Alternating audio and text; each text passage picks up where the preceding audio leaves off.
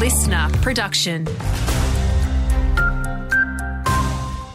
Good morning, I'm Lachlan Itter. The Forensic Crash Unit is investigating a fiery head on smash overnight which claimed the life of a man at St Lawrence. Police say his car collided with a second vehicle on the Bruce Highway around 7pm before catching fire. He died at the scene. Two people in the other car were taken to Rockhampton Hospital to be treated for non life threatening injuries. The road was closed for most of the night but has since reopened.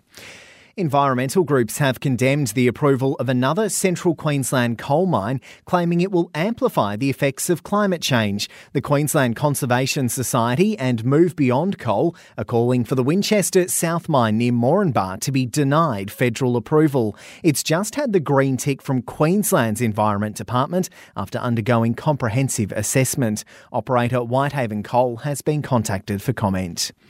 And a waterborne infectious disease is spreading across Queensland, prompting warnings from experts about maintaining good hygiene in pools. Around 40 cases of cryptosporidium or crypto have been recorded in CQ so far this year. Professor of microbiology at Griffith University, Dr. Helen Stratton, says it can spread fast in pools, so it's vital to wait at least 48 hours before swimming if you've had diarrhea you feel very unwell, watery diarrhea and cramping, sometimes vomiting. And of course, the, the really big issue with cryptosporidiosis is we, we don't have a, a targeted treatment for it.